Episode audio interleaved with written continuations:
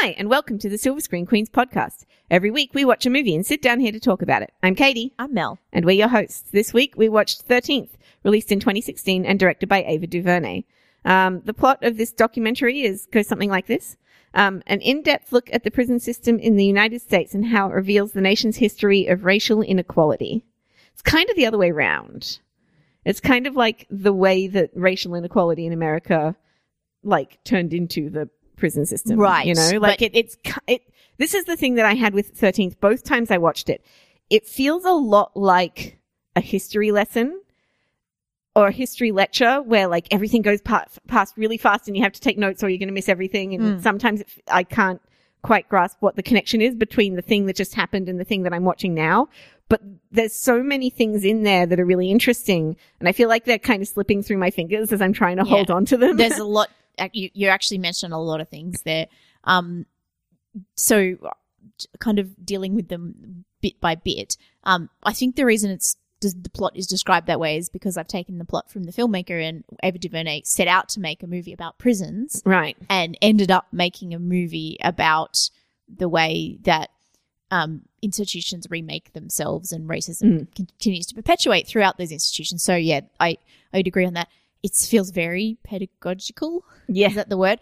Um, it feels very much like you're in a classroom. In, in a I actually took notes Mm. because I had to write things down because and this is an ignorance on my part, but also I'm Australian, and so I've come up with different history lessons than than American listeners. But I didn't know which amendment the thirteenth one was, and it's the one um, that made slavery illegal in the US. I I, I of- don't think that's something that like is, I mean, like I didn't have that off, for off the top of my head. know, but it's Yeah. not something that we would necessarily. No, I didn't have that off the top of my head. And so that stuff, and then I've started like writing down, you know, um, statistics and things like that as well. Although I didn't didn't catch all of them because it did it went by so fast. And now, um, when I watched this on Netflix, there's an interview that auto played afterwards with that Oprah did with Ava DuVernay, um, like earlier this year, so several months after the the movie first came out, and um, that kind of helped explain to me why it felt that way because part of Ava DuVernay's aims going in were education, and she also really wanted to keep it like movie length. Mm. So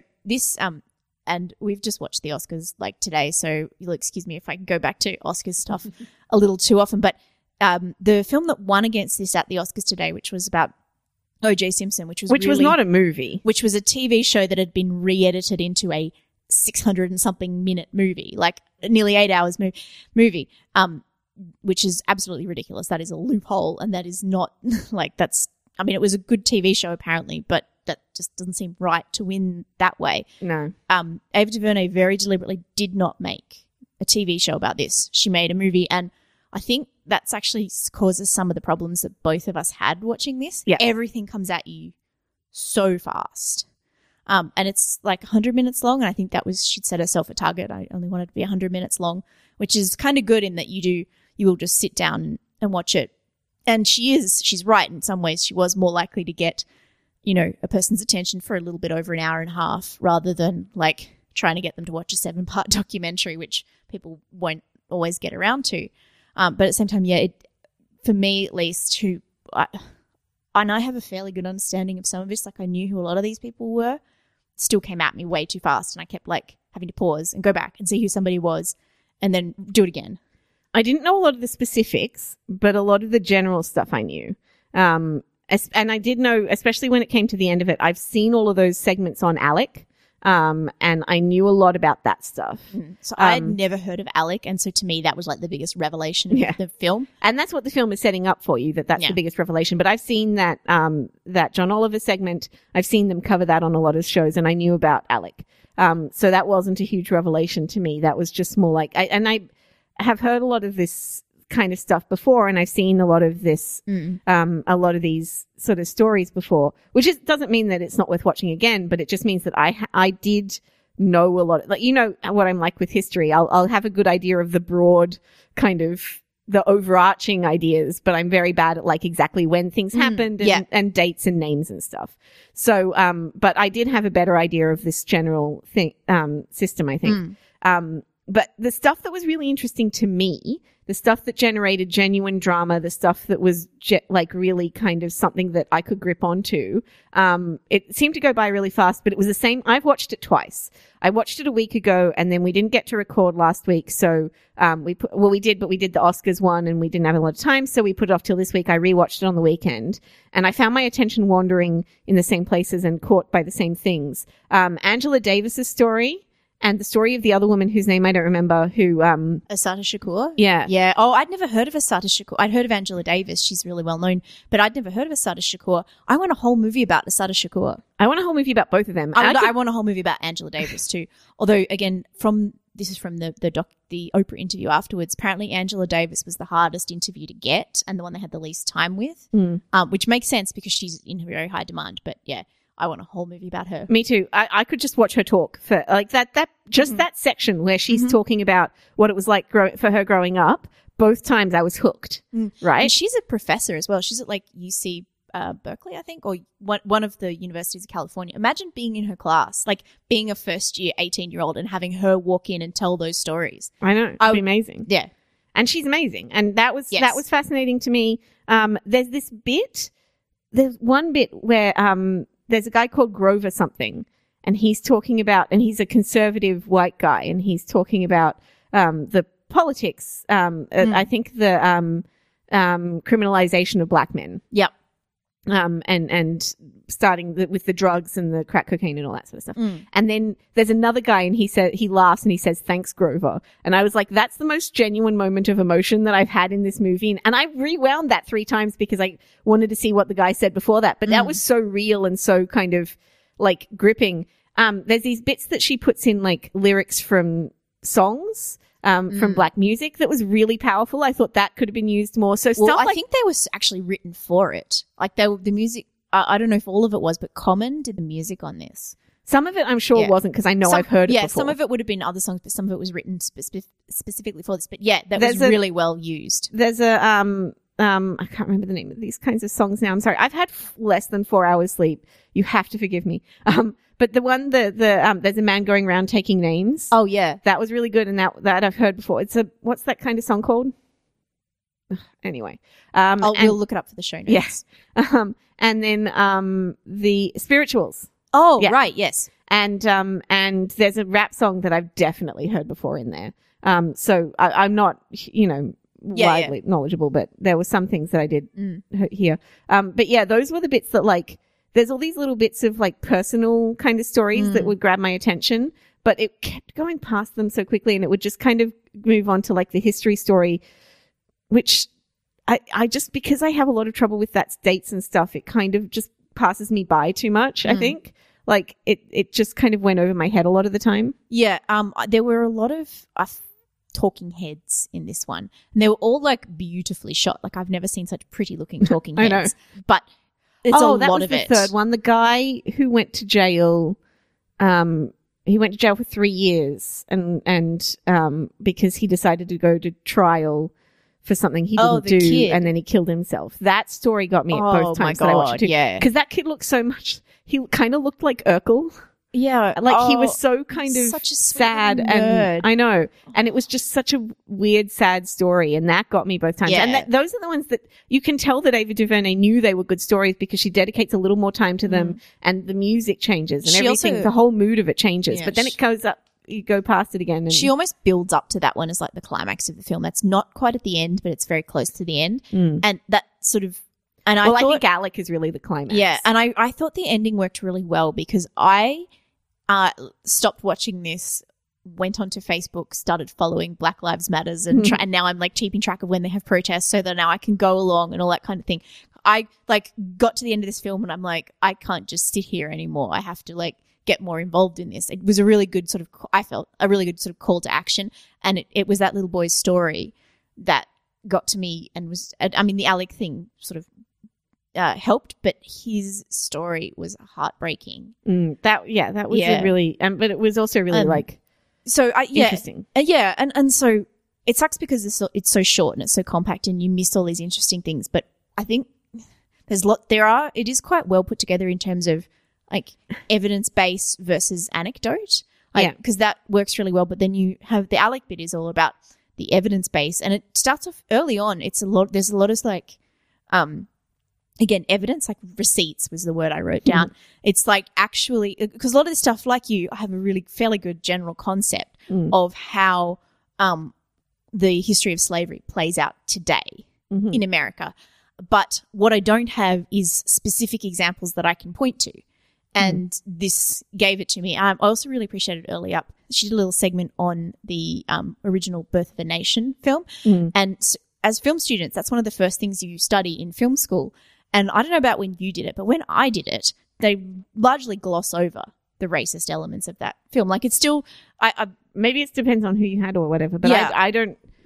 I don't actually. The year we did it, we didn't even do Birth of a Nation. Well, we, we, did just they else. they, they didn't show the whole film, and they showed excerpts from it because nobody wants to watch the whole thing anymore. But they also talk about it in its its film history context. But I hadn't seen all the detail of it in the context of how overtly racist it is. oh, I knew how how overtly racist I, it I'd known that because I'd learnt it later on.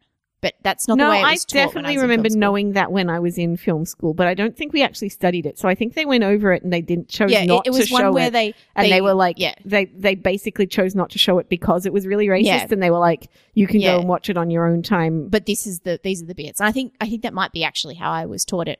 But it was it was good to actually see that there because So it was less glossing over it and more like saying, More like saying- this is not something that we want to. to encourage yeah encour- yeah. yeah so there is something in actually like facing up to that kind of history There is, but at the same And time, it's. this- it's it I don't think how I don't know how relevant it is in terms of the courses that we were studying. no no and taught- but it like was it's really relevant to, this, film right Yeah. and there is something about facing up to the to exactly how hollywood plays into all of this and has Mm. done since its very early days um Well, so especially interesting today. But anyway, yeah let's keep going. So Right, that we, we- exactly. We, should get through thirteenth before we start. before on we the start talking on the Oscars. Yeah, yeah. So like, I, I quite liked the sort of receipts in the early part of the film. Now that drops off towards the end as like things just go past you so fast that you don't. No, I had to re- stop and rewind three times before I worked out Assata Shakur's name Mm. because. Um, they talk about her using that name, Assata Shakur, which is her chosen name, I believe. But what flashes up on screen is her like another name, like her Mm. birth name or the name she was given. Um, so I got really confused and I was like, who is this Joanne person? And I had to kind of Google that name. And so I'm like, stop, pause, go back, Google Hmm. that, work this out. And then I finally found out what it was. And this is the most fascinating story. Yeah, um, it is. It's really interesting. Um, I don't. Rem- I don't remember the name of the guy who uh, said thanks Grover, but he said something else that I thought was really interesting. Mm. He was good, actually. He was great. Also, really good looking. Not the point. Mm. Um, he said something about how all the black leaders had been killed, and Mm. and or jailed or something, and that was one of the reasons why they were able to decimate the black community with the drug stuff Yeah. that I thought was really interesting. That kind of hit a note with me that that's something that I hadn't really thought of. Mm. And uh, stuff like that, when that sort of thing came up, I was interested. But it, it's kind of like, yeah. A lot of the time, I found that I fa- it was hard for me to focus Mm. um, because it was coming at me so fast. I couldn't actually concentrate on the things that were Mm. happening. Um, so I know I missed a lot of stuff, um, especially when it's a lot of like just pictures coming up on the screen with voiceovers saying this happened, this happened, this happened. I just kind of, it was like just going past me. Yeah, and I was trying to pay attention too, but it just Yeah, went well, past me It a was lot. well, that was a, a lot of the talking head stuff, and and um, like I know that it was important to her to get all these interviews, but to me there, there was probably too many of them, and I would have preferred to see more use of historical footage and that kind of stuff rather than all of those, like all of that talking head stuff. No, um, it was good in terms of it gave you someone to narrate it, but um, at the same time, yeah, it probably was a bit overdone. I also feel like it's going to date badly, um, only because of all the references to the Clintons and Trump, um, which are came very out, overt. Yeah, and it, it came out before the election. yeah. um, which is clear from the film because it, it talks about both um, both candidates for president and the things they've done. It's all, it almost goes harder on Clinton actually because I probably like everybody they assumed that she was going to win. Yeah, that was what I got from it as well. But they were also that there's a whole uh, montage of Trump just saying Mm. horrible things. Yeah, well, it, it- well, but his, that's the thing. He's so like. his, his is so overt though. but whereas, but the Clinton stuff as well. They did talk about it in a more historical context, Mm. and then they were like, it's good that they've changed their minds now, but they still did this in the past. That Yeah. sort of stuff. It was well. I like that because it was holding them accountable, and it also shows like Trump's stuff is is very overt. He uses explicit racist language and dog whistle, but the the Clintons also use dog whistle, and it's all in code, and it's all like it, you know super predators and thugs and words like that. So it was interesting to to see the contrast there, and also um they but she's very clearly able to show for an audience who's not conversant in dog whistle that the Clintons supported racist policies. Yeah, it's interesting. But then they also talk about um, in that section there was this guy who was talking about how he supported Reagan's wife. Mm, oh yeah, that's right. When, When she was talking about just say black no? church leader. Yeah, Yeah, and he was supportive of Nancy Reagan because he's like, well, of course we want to get drugs out of the community, and that's But, and that- but she, but she was that like he saw the Mm. Just Say No campaign as like being about education. Yeah, yeah. Um, which was really interesting. So I think a lot of that kind of stuff morphed into other things, and like there's this sort of this. Well, it's like that those sort of clever ways that like that race plays into things without without saying it out Mm. loud. So when when it first happens, people think, "Yeah, sure, why not?" That seems perfectly sensible, but it, it soon becomes apparent that it's got disproportionate racial effects.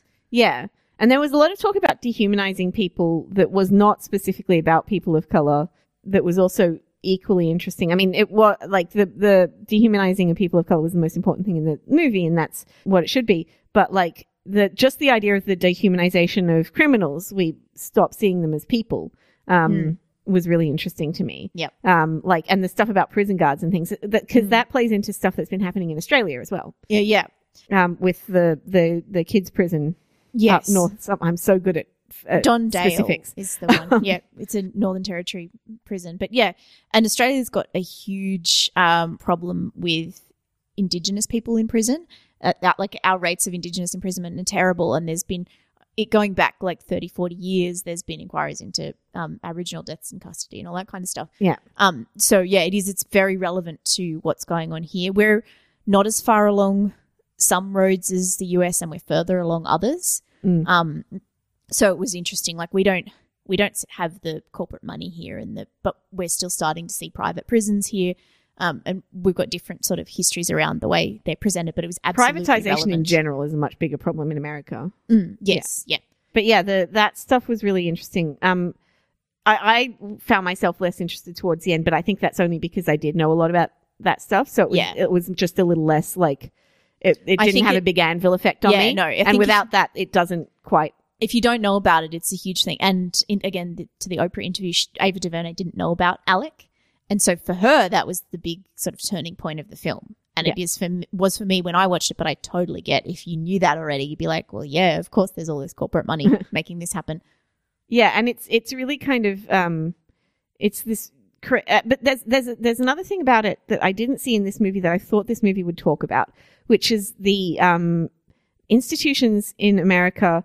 That there's a kind of a slave labor Oh yeah, um, um, element to it that doesn't get talked about in Thirteenth, which is like they they get prisoners to do work for no money. that was talked or- about in Thirteenth. That, maybe I just didn't see. No, no, they I- definitely covered this because they talk about um, clothing companies that have stopped doing that, but there were clothing companies using using prison labor so that they could say "Made in America" and at the same time, um, yeah, like Yeah, I remember slavery. it being so very talk like about it. briefly. Yeah. but I thought it would go into that more, especially with the topic that it was covering. Mm, well, I that thought there would be more about yeah, that that- because I, I find that really that that especially tying into all that um Mm. money that goes into them and stuff like that. But this is like this is stuff that I've learned from like leverage and things as well. So Mm. I, I talk about leverage so much on this podcast, I swear. But like Yeah. leverage has a whole uh, uh, episode in prison that's really interesting. um, yeah, but like uh yeah th- that these are things that i've learned from like american tv and stuff about about Mhm. and and orange is the new black and things like that where they right. discuss that there is basically this slave labor ca- like Mm. you know people are doing all this work for that that not getting paid for i think Hmm. it has been um squashed down a little bit And not only are they years, but not it's interesting getting paid when they do get out. There's no support for rehabilitation. They can never vote again. well they- the rehabilitation finding thing a they job don't get is it in basically prison either. impossible. Yeah, no, they don't. But um, yeah, it's just it's just awful the whole the whole way that sets everything up. It's just well, horrible. that's the thing. It destroys lives. And if you've got, is it one in three or one in four black men do Mm. time in prison and then Yeah. that's it. You don't get, Yeah. it's hard to get a job. Then you can't get out of the cycle of poverty. Mhm. Um, and then there's cycles of violence and things like that that Mm. continue to happen. So Yep. it's, it's, yeah. horrifying. Yeah. See, I, I think I've enjoyed this more than you. I can see it's got some issues. I didn't hate it. It's of- just, no, I I just didn't find it Yeah. like as exciting as I wanted to. Mm, and and in comparison to some other like some of your sort of big, more memorable documentaries, your Fahrenheit 9/11s and stuff like that, it's quite sort of sedate. Or even like, um, remember we had to watch The Thin Blue Line? Yeah. Which is so engaging. You Oh, know, the one with Robert McNamara actually is also really good by the same director, Errol Morris. okay. Um, yeah. Oh, actually, that Robert McNamara just reminded me of uh, something. I was so surprised to see Newt Gingrich showing up. I was like, "Is that Newt Gingrich?" And not only did he show up, but he was like honest about Yeah. st- where he'd stuffed up and whatever. So whatever she did there to develop that trust between as an interviewer, like that was incredibly impressive. To have him actually come out and say stuff that I said even you know two years ago was in fact I, I was wrong or I was un- misinformed or I didn't. Yeah. That was fascinating that she got that kind of access. So it just reminded me of um the th- both the thin blue Bl- blue line, but the Robert McNamara one. I think it's called the Fog of War Oh, yeah. um, by also by Errol Morris. So Robert McNamara was a pretty despicable sort of guy as well, and Errol Morris just gets him to kind of just gives him enough rope and he hangs himself basically yeah. um, while talking. So that was that was fascinating. But yeah, it doesn't pack the punch of some of the big documentaries that I've seen. I think probably the just thinking about the thin blue line and stuff, the biggest problem that it has is that there's no. It's all at the same level.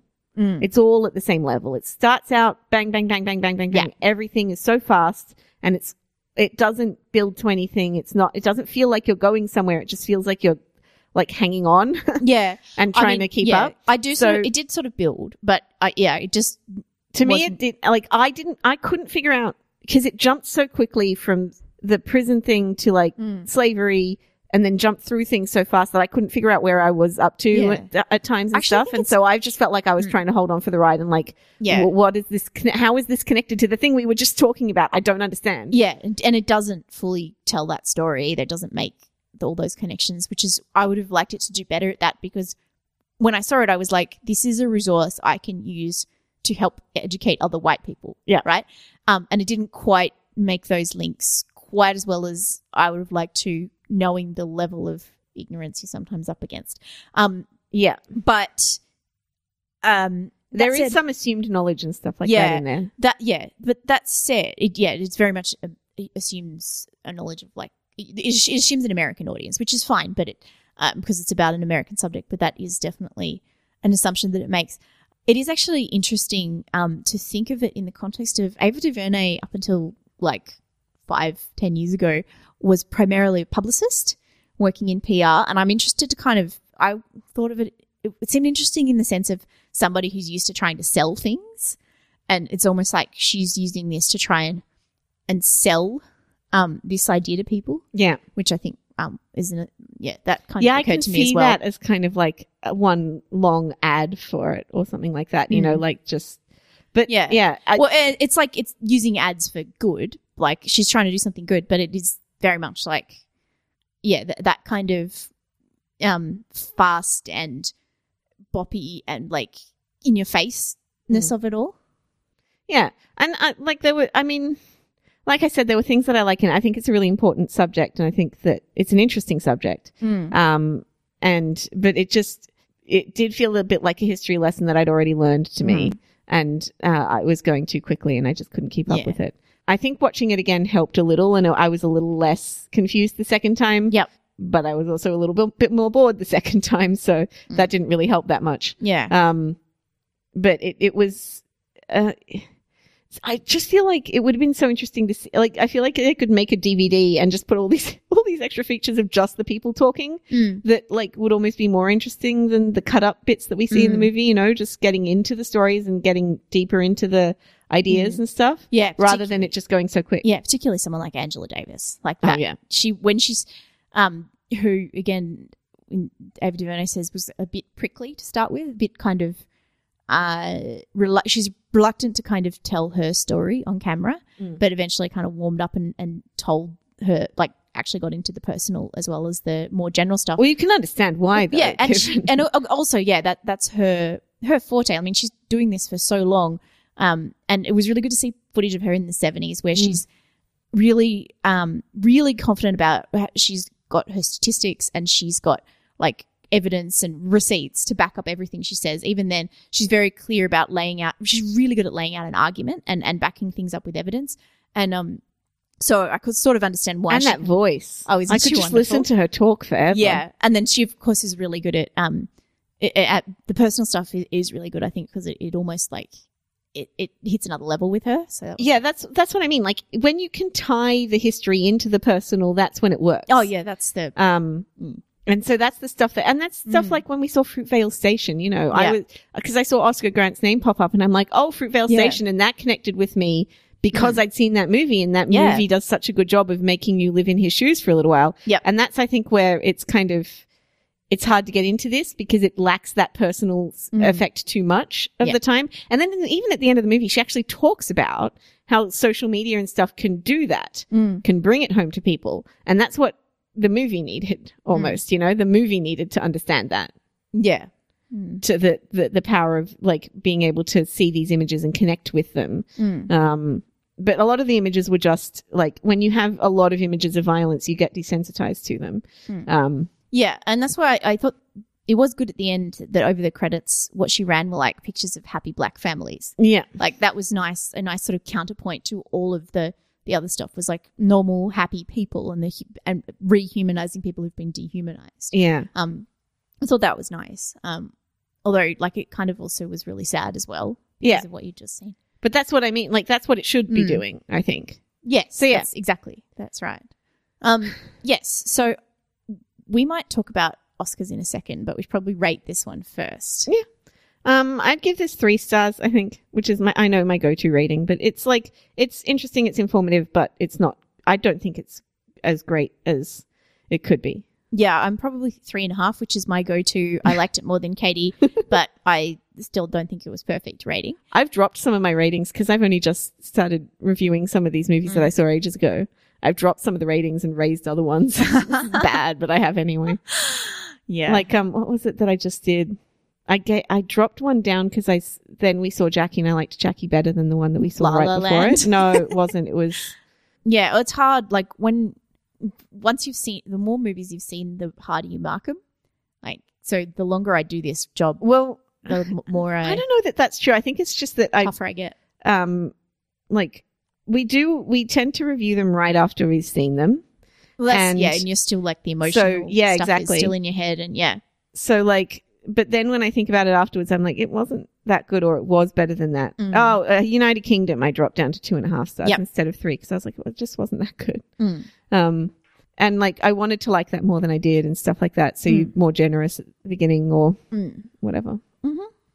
Um, but I, I- say, still gave Moonlight five stars because Moonlight was the best thing Yeah. ever, and I'm so excited that it won. yeah. God, my God, though, what a freaking drama! It was amazing. It I'm was- sorry, it's just Mm. amazing. Like to, for that to be happening, for those two movies, for that to happen to, and especially given how crazy everything has been recently, for that to be happening specifically now, just madness. But Mm. like, also, I'm really, really glad. I'm really, really glad that La La Land didn't win it and Moonlight did win it. And this is what I was thinking about today. And I talked to a few of the parents today when they were picking up their kids because I was so excited about the Moonlight winning and stuff. But I was like, and, and I've had this rant about La La Land versus Moonlight for a while, but the thing is, Moonlight, they tried so hard, they worked so hard on every level to make this amazing movie, right? Like everything is so good and everybody is so on point. And they had so little money that we, like, I just found out today, um, they had, they made it for 1.5 million or something like that. Yeah. Um, like that's crazy. And they did so well. You know, everything is so good. You Mm. look at La La Land and I'm like, they purposefully decided not to make it the best movie that it could be. And that doesn't deserve Yeah, I was actually really interesting that La La Land only ended up with six tonight because, like, I think it's it's funny how the academy it kind of works itself out. Like, it was fourteen nominations. Oh my gosh, that's the most ever, or tied for the most ever. But it sort of kind of worked itself out, and I think the voting patterns must have been like. oh, I'm not going to vote for La La Land. That's going to win everything. And it Mm. actually ended up only winning the ones we thought it would: song, score, cinematography, um, director, and I think costume. Emma Stone. Sorry, didn't win costume. Oh, costume was a massive upset, and and sorry, actress. Yeah, costume was a massive upset. By the way, they, I and I'm I swear though that that's just like oh well, I've heard of Colleen Atwood. I'm going to vote for her. Yeah, that's why. it probably is. Fantastic Jackie was robbed. yeah, Jackie I mean, was genuinely but robbed Fantastic. Beasts, I actually do like the costumes for, but Yeah. like nothing compared to Jackie. Jackie was No. better. No, Um, but even so, like there there weren't very many surprises up until Yeah. that last moment. no, there no. Uh, Suicide Squad was I was a surprise. Uh, lots of people were like, um, what? Only because, well, I mean, we talked about this, didn't we? Like the, the inside the makeup community, Mm. um, because of that latex thing, Yeah, it was but- a big deal. yeah. But to everybody else, you're like, why would you reward that movie with anything ever? Mm. Now they can put on their like DVDs and forever they're just going to be able to be like, Academy Award winner Suicide Squad. which is the worst thing. It was the worst movie of last year. I don't care what the Razzie said. They were also held this weekend. They gave best, they gave worst picture to Batman versus Superman. Ah, Suicide fair Squad was enough. worse. Yeah, I, I yeah, it's just And it wasn't even nominated for Worst Picture. Yeah. No, no, wait, they didn't give it to Batman vs. Superman. They gave it to that Hillary Clinton documentary by the crazy Oh. far right people. right. Fair enough. Um, but that did deserve to win. Yeah, but that Batman vs. Superman it. got all these nominations and Su- Um, Suicide Squad didn't. Yeah, and it it- it's just kind of weird. And I did actually make a mistake when I was talking last week about the voting. The branch nominates, but everybody votes on like every Right. every voting member votes. So the makeup branch nominated Suicide Squad, but every member of the Academy had to vote for that. And like, Well, do you know? I mean, most of them probably only saw Suicide Squad. yeah, they probably didn't see a man called Ove, and they probably didn't couldn't be bothered watching Star Trek, even though Star Trek's hair and makeup was amazing. yes, but Suicide Um, Squad had Oscar darlings in it. It Mm. had um, everybody's in love with Margot Robbie right now. It had Will Yeah. Smith. It had Viola Davis, And who everyone just won. probably went yeah exactly and people probably went to see it Mm. unlike the others which is um when i was looking at an- the animated categories also show this zootopia won which Yeah, we thought it would but al- the also um the best animated short was won by piper which shows before finding dory. So it's like the two movies that people would have gone to to see to see with their kids. Like people would have seen moana with their kids as well but they probably saw zootopia earlier and it it's just more academy-ish. Well, and it's I- also a better better. film than moana overall so Um, but yeah Piper is actually genuinely great. It like was. I, it was one of the good Pixar ones. yeah, I was so glad because Piper is was finally a Pixar short that wasn't heteronormative. It wasn't um like those you know um anthropomorphized objects that fall in love, which I'm so sick of. Hmm. Yeah. I'm just so sick of them. yeah. It was about a small creature with no determinate gender overcoming an obstacle. Right, It was like it was perfect little character journey. and it's short. beautiful. It was gorgeous, and I saw that twice. That short. And Mm. I thought it was great both times. Like it was really interesting Yeah. and fun and engaging and cute. And I'm glad that one. Yeah. Um, but yeah, like we're talking about all these things when just like uh, um other things that I liked um Brie Larson Oh, giving yeah, not Casey clapping. Stink eye and not clapping and like being mad when she had to open the envelope. They did that to her twice. Yeah. She had to present him with that award twice. And you can tell she doesn't like him. Um, but the Oscars went so soft on him too. Mhm. Um, and, um, and and like they um they managed to tell Mel Gibson they'd forgiven him for all his fucking crimes and domestic violence and all the rest of it by giving his sound editor hmm. a an Oscar. And the poor man had been nominated twenty times before and never won. So like you know how it's classic Oscar fairy tale. What can you do? But also like Hacksaw Ridge won sound edit and sound mixing. and sound mix and film edit as well. yeah. So it kind of did the the war movie sweep of the technical categories. Yeah. I haven't seen it, so I don't know if it's No. good in those categories. No, I don't know either. I know some of the told other ones it's were good, but quite visceral. So yeah, I, it kind of looks like torture porn, but a Mm. war movie, which is strange. yeah. So I don't know if it's anything like I, I'm imagining that the sound edit and sound mix is something like uh, what you see in on the Daredevil Netflix show. You know where every punch is felt and heard, and you hear like squelching blood and stuff. That's I love how that I so imagine much. it. Um, and if it if it did achieve that, then that yes, that is an achievement in sound edit, sound mix, and film edit. But yeah, still. Yeah.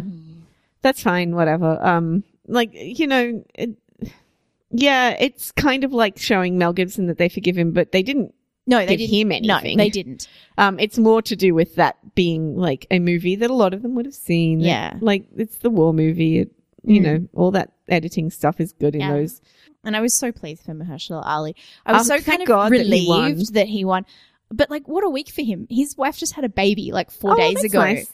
and he he's like up there getting this award. He's just like ah, like Did you see that? Wait, right wait, wait. We read we retweeted the hug that with him and Trevante Rhodes at the. Yeah, I, I did. And the the three um Chirones walking the red carpet together. I know it was so adorable. I loved it. and like Lin Manuel Miranda just totally geeking out over everything. I want to watch the performance that they did. yeah, actually, got, I want to watch that too. Um, I'm looking forward to that. And apparently, Auli'i Cravalho just did an amazing live. that's good. performance, which I'm I'm- glad she was good at and- singing live. And I was worried about that. Yeah, and as we discussed last week, John Legend made everybody actually like the songs from La La Land. Like, and everyone's like, why didn't you cast him? uh, it was really funny because Darren Hayes tweeted something about how they he like they had Emma Stone and Ryan Gosling there and they're so hot, but John Legend had to sing the songs, and I'm like, yeah, because he's better. Yeah, Um, he can sing and they can't. That's really funny to me.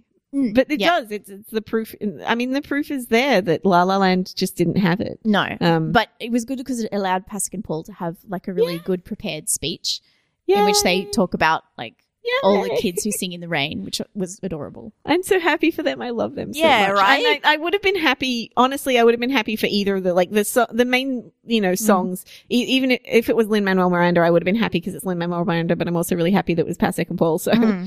Yeah. whatever. Um, Yeah, no, exactly. I didn't think Lin Manuel was going to win it. neither I- did I. Not like, up against that. He's got so many other chances to win as well, and not a, that song from La La Land is so memorable and so well done that I don't think anything else in that category. Yeah, I mean, take it. there are a lot of like really big Moana fans, but I Mm. just don't, that's not the best song from that movie. No, You know, it just isn't. Yeah, so but that's fine. Mm. Um I mean it just really was like there's so few surprises and then that happens at Yeah. the end and it was Oh such a God. surprise. I was, I'm still drama. floating yeah, on that high. I'm still kind of like a bit overwhelmed. Like I'm sure sports fans must feel this all the time, but it's like it like it finished in a nail biter. I'm my emotions are all over the place. It's just like ah, and this is why it's like my favorite sporting event because it's like oh my god. And and also you've got like things that you love and things that you hate and things that you're like, Ugh, of course. oh yeah. Oh my god, I love it. And this is like I'm not even. We're both doing this in between like working at our day jobs and like fo- we're following on Twitter and we're just like, "Don't talk to us." Oh my god, Yeah. there's too much going on. And I had a crazy afternoon too. But yeah, yeah, I just like just getting to see Moonlight win and th- I do think that this is partly in, in a backlash against last year with the Oscars so Mhm. white. Um, I think it's part of the political climate as well. Like this is, I think this is the Oscars saying "fuck you" to Donald Trump as much as it is, um, like this is a time that's very politically charged. Mm-hmm. Um, and the Oscars went for politics over nostalgia in this case. Mahershala Ali is Muslim, and then also um, Yeah, the the other- salesman, all- both of them, salesman and and, the white the- helmets. Yeah, So the salesman won best foreign film, and the the white helmets won best short film. And both of those, uh, one of them, both of those are directed by Iran. Uh, one of them is directed by an Iranian, and the other one is a Syrian refugee, right? Yeah. Because there was, or somebody, I know that they couldn't come to the Oscars, yeah, um, for one of the movies. Um, yeah, and that was White Helmets. Um, yeah, it was just and, and the um the the Iranian filmmaker of The Salesman didn't come. He actually had gotten clearance to come into the country, but he deliberately chose not to attend. And Yeah. he sent the woman he sent was the first Iranian woman in space. that's cool. Yeah, he, she was an astronaut who went along and, and did the read his acceptance speech for him, which I thought was really cool. Um, but the the other one, the White Helmets, got less um attention, but that was Well, got- that that that filmmaker actually wasn't allowed in the country. Yeah, that's what it got the attention for. But it, but I mean, like ahead of time, people were talking about the salesman. But that Yeah. was yeah, those were kind of like really good, um, a good choices. It is. It's kind of like the the academy kind of stepping up and saying we know that we have a role here and we have to do some correction. Yep. based on years of decades of injustice. and I'm so glad it happened this year because there have been years where like I feel like that didn't go so well for movies that were really good and Mm. and stuff like that. But this year, Moonlight was so good and Mm-hmm. it deserved all of that stuff. So even if it was for political reasons, Mm. like I'm so glad that the better movie won. right and in, and a lot of a lot of good work actually got rewarded like i i know there are problems around this but i thought that the screenplay for manchester by the sea was really good and it deserved to win Mm. which it did and Moonlight won for adapted screenplay. Again, Yay. very much the deserving winner. Yeah. Um, and La La Land's technical stuff, its its cinematography and its music and its score deserved Yeah, a win, I agree. right? It's kind of Yeah. like it's actually the winners were all deserved. Even um, visual effects, which we talked about as being the strongest category and predicted correctly, That cinematography were the would win. ones that we learned. Yeah, they were both really strong categories. Like that, the Jungle Book, it, it's not going to get in any other categories, but No. it is a good movie. It's a crowd pleaser. People will have seen it, and it, it deserves it. It did Yeah. really good visual effects work. So I do. Yeah, I, I'm like overall pretty happy with, apart from the fact that Suicide Squad is now an Oscar winner. you know, Yeah. overall that it's a good Oscars. I Can we just talk for one minute also about how good all the men looked at the Oscars this year? Because like we always, you always talk Blue about women in like you know and purple suits. you know, oh, my, my my friend who I talk about fashion with texted me, and she's like, "What's your favorite dress from today?" And like, really, they're not that great. Riz? Ahmed in the blue Oh, suit. Yeah, It pretty- couldn't all of my that. favorite outfits were, were men. Like um, I shout outs to Viola Davis, Taraji P Henson, who looked amazing. Yeah, everybody loved her. Um, I didn't get Kirsten I, I Dunst looked honestly, really I didn't good. get it. I don't like because I just don't. I was like, oh, she looks great, but then I see other people and I'm like, oh, they also look great. I just don't Yeah. like. It actually reminded me, Taraji's dress reminded me of like one of my favorite dresses, and if I ever have money, I want to buy for myself, which is the one that Leslie Jones wore to the Ghostbusters premiere. Oh yeah, that was great. um Christian Siri- Siriano did for her. Um, but yeah, like, I, but seriously, all of the best dressed were like Riz Ahmed in his blue suit, the the Rock in his so good. velvet jacket, and um, who else was there? Oh, um, Dev Patel. God, he looked yummy. Andrew Garfield looked too. Oh good yeah. too. Oh, the best bit about Andrew Garfield was that um the little boy, little Alex Chiron and also yeah, little Alex Hibbert and also little Sonny Pawar both like lost their shit which when they met him on the red carpet, and I was just like, this is their Spider Man, and th- he's so good. And he loves stuff. Spider-Man so much, and it makes me so happy because he, like, I'm so glad that he gets to have that still, even though they took Spider-Man away from him, I mean, Yeah. because he loves Spider-Man so much, and he loved being Spider-Man, and these little kids get to look And- up to him as yeah. Spider-Man, and I'm happy And for for those him. kids at that age, that he is their Spider Man. Yeah. Oh, it's just, that was just lovely. I thought that that whole thing was kind of gorgeous. Also, but that reminds me of um little uh, um the room. Jake, Jacob Tremblay Mm. loved um Poe Dameron and was really excited to meet Oscar Isaac last year. yes. So that reminded me of that too. Yeah. But I like getting to see them be like heroes and Mm. they, you know, the, especially Andrew Garfield is so oh, did you see Aldis. Hodge as well? We retweeted a picture of him. He looked. No, He was at the Oscars. He was there? Looked Where's the picture? amazing. I Um, it'll be him. somewhere down on Twitter, but God, we have. I have to go so far back. We have to. We Yeah. a lot. I, today. either yes, I look down I saw look down at Liz not Liz, and Did I retweet me There- saying that I missed Anton Yelchin, or did you retweet that? I retweeted you saying that. Okay. So that, yeah, our Twitter is nuts because actually both of us were using it simultaneously at various points. Mostly Yeah. it was me, some of it was Katie. Um, and I tried. It's mostly it's mostly retweets. I didn't add too much of my own commentary because what are we going to say that's any smarter or cleverer than any things that other people are going to say? So, but Um, Aldis Hodge was there, um, repping for for Hidden Figures, which Yeah. is really I really like it when movies that are like not up for a lot of things but have a big cast make the effort, like they make the effort to have all the actors there. That's who I thought looked really good was Ava DuVernay. Oh yes! Oh my god, that dress. That was cool. that's another and Janelle Monae, both of them the like list. with these giant dresses. That was Mm, great. Uh, Octavia Spencer as well, beautiful big silver dress, looked just lovely. Um, she always dresses really well. When she won her Oscar, that dress, the, the white dress that she wore when she won for The Help, was just spot on, beautiful. She I like them taking up space. Um, yeah, Tadashi Shoji or, works with Octavia Spencer on her dresses a lot, and the, both of them they're like this magical pairing. He just like makes her the most wonderful things, and she um looks amazing. Ryan Gosling looked really good too. Yeah, Oh, in his 1970s school formal tux. Yeah, it was That great. looks- You, if you, yeah, if you haven't seen pictures, um, go look at your parents' wedding pictures, and then that's the kind of shirt he was wearing. Yeah, but it's great. It worked. He She's found so Aldis Hodge. good. Um, yeah, I quite liked um, My who was it? baby. I'm so excited. Sorry. Yeah, no, no, no, it's all right. There's someone who, who wore like a tux with necklaces. I think it was um Pharrell. He looked quite good as well. But yes, men, all the men dressed really well. So the that was very nice, and the women there was yes, lots of beige and black. Yeah, that was, was the a bit thing. It was boring. like the guys were dressing more excitingly than the women were Yeah. a lot of the time. So I felt like, I mean, it's fine. They can wear what they want to, but where was like Evan Rachel Wood in the tux or something like that? you know? Yeah, or just someone in a, in a color that wasn't beige, black, or red. Um, yeah. yeah, that was a bit boring. Anyway, um, I might wrap this up because now we've started talking fashion, and that is not our forte. Well, it's definitely not my forte, but I just wanted to mention that the guys were looking hot, and I Mhm. appreciate that Mhm. because you know that well, it, we are a feminist podcast. We have to watch these things all the time where people to- constantly talk about what the women were wearing. So we're trying And to I was like- the balance. I was just like, let's just appreciate that the guys were putting it out there this time. They were making, you know, they were trying Oh, something different. Do you know it what was for me. adorable? Um, both Lin Manuel Miranda and Dev Patel brought their mums, and both mums looked gorgeous, like beautifully dressed. As You know well. what else was exciting? And also, they were adorable.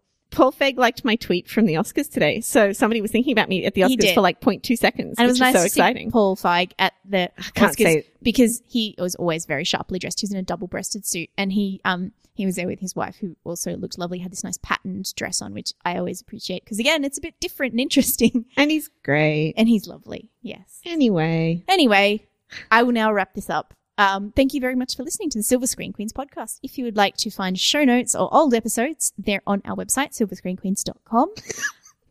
sorry. Mm. Nicole Kidman. Oh, right. Um, that's a tweet. I'll link in the show notes. Um, so yeah, uh, show notes, silverscreenqueens.com. If you want to read Katie's review of 13th or any of the other movies that she watches, they're on her blog, silverscreenqueen.wordpress.com. If you want to go and see the explosion that is our Twitter following the Oscars, that is at screen underscore queens. We're also on Tumblr, tumblr.silverscreenqueens.com. Um, I'll try and reblog some fashion pictures there so that you can have visuals to go along with this. And um, we're also on Facebook, facebook.com forward slash silver screen queens. Thank you for listening. Bye. Bye.